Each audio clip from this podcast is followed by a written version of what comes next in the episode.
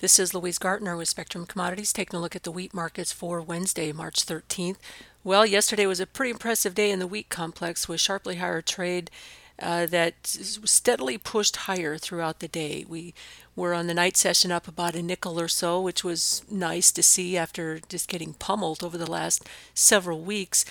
But then, as the day session opened, uh, the market started to surge, and when you took out Monday's high, it hit a lot of buy stops, and the market really pushed higher. Then there wasn't a lot of wheat for sale above yes or Monday's highs, and uh, so that really pushed the market higher.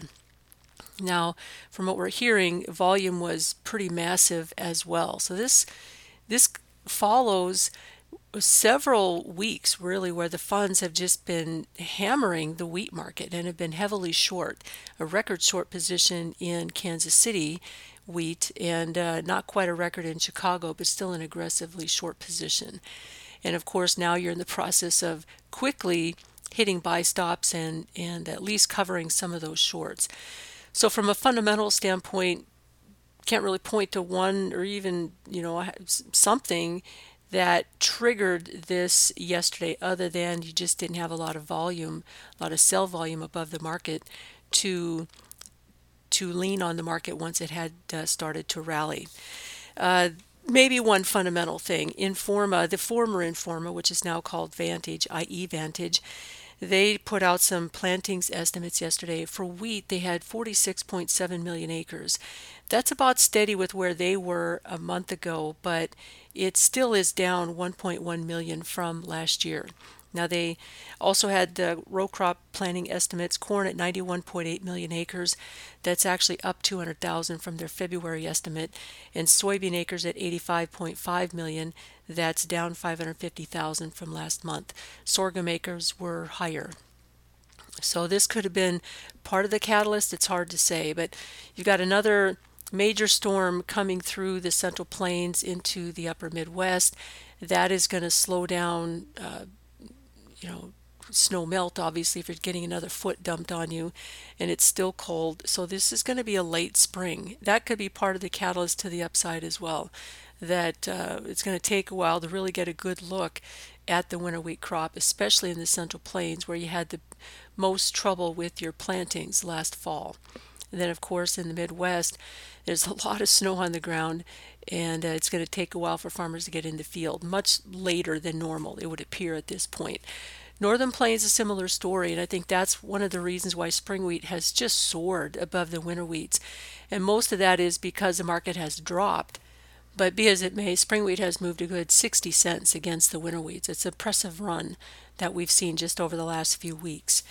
Now we've got um, basis you would think on a big day like yesterday that the basis would back off, but that really did not happen. In fact, when you look at the, they're usually the basis usually reported as a, uh, a range.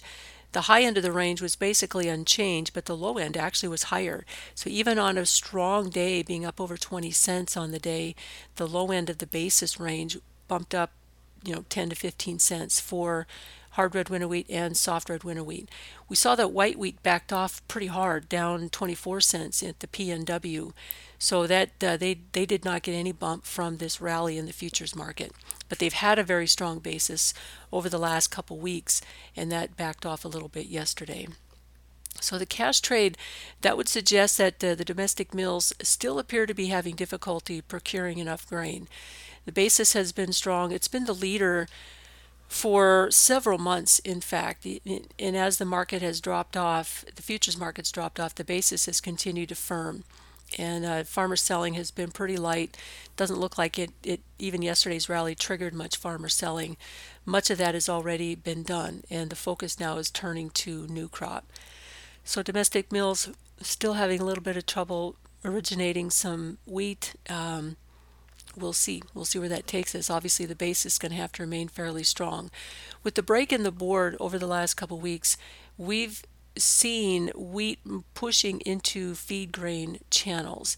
And in particular, in the southern and central plains, obviously that pencils much better because the wheat is there. There is a fair amount of wheat there. It's pretty decent quality. But also the transportation snafus because of the snow in the north and the rains and flooding in the, the southern part of the country that uh, grain transportation has really been delayed, and in particular, that would be for corn. So it you know it makes corn more expensive, obviously, and if you've got wheat still sitting there right next to your well, not right next, but certainly close to the feed feeding areas, it's just going to make that more economical. So they're pulling wheat into the feed channels. Uh, once you start a ration, then they like to carry it through till harvest of the animals.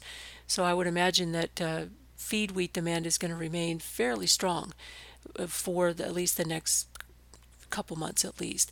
That takes us well into the growing season. Now, with the kind of sell off that we've had over the last few weeks, we've virtually eliminated any sense of a weather premium in winter wheat. Now, which is highly unusual considering the kind of difficulties that we've had. We had a difficult planting season. Acres are at 110 year lows in winter wheat. So that's number one that you always have to keep in mind. But two, one of the reasons that plantings were so low is because it was so wet last fall, and the, much of that crop got in late. It was not well established and didn't have a lot of green to it as it went into dormancy. So the question is, what kind of tillering are you going to get? What kind of production potential is this market looking at? And there's already there's been some talk about farmers plowing up wheat and going to a different crop if their insurance uh, will will justify it. So they're they're penciling that out as we speak. And so these are a number of things that are affecting the wheat space that uh, we don't really have hard numbers on. And obviously, harvested acres are going to be more important simply than planted acres. And in particular, this year, where there's a pretty good chance that you'll lose yet more acres as we get into the growing season. So we're looking at a wheat market that uh, had a, a, big outside day higher key reversals up in some of these markets a very impressive run. This morning we're down seven or eight cents on the winter wheats spring wheat is just down about three cents so it's not breaking as much because it didn't rally as much but i you know you got to think at some point this wheat market's got to come up for air. And uh, you know develop some kind of a, a, weather premium as we start to green up here in the southern plains at least. Central plains will be a while before we get a good look at that crop. And normally you're you're greening up pretty well by this time of year but it's going to be at least a couple weeks late. You got a major storm coming through colorado nebraska you know up into south dakota up into the northern midwest so this is dumping a lot of snow and it's a lot of stress to uh, cattle, not so much to wheat, obviously, if you're going to have snow cover. But nevertheless, it's I think the, the bottom line there is it's cold, and you got a lot more snow to melt off now than you did here just a couple days ago. So the chart formation looks promising. At least you got you know some indication that the market can rally, and when it does, it tends to be pretty swift. The pullback today, uh, you know, is not completely surprising. Um, basically where we're at already at today's low comes into the first level of support, at least on the winter wheats, not so much for spring wheat, just a couple cents more there. So we'll see if what we what happens here, but I would imagine that given the time of year this is, and given that the growing season is, is directly in front of us, uh, there's plenty of reason to think that we've, we're carving out a low here and that the market has plenty of upside potential, at least in the short term. If you have any questions, feel free to call me at 1 800 888 9843. This has been Louise Gartner with Spectrum Commodities.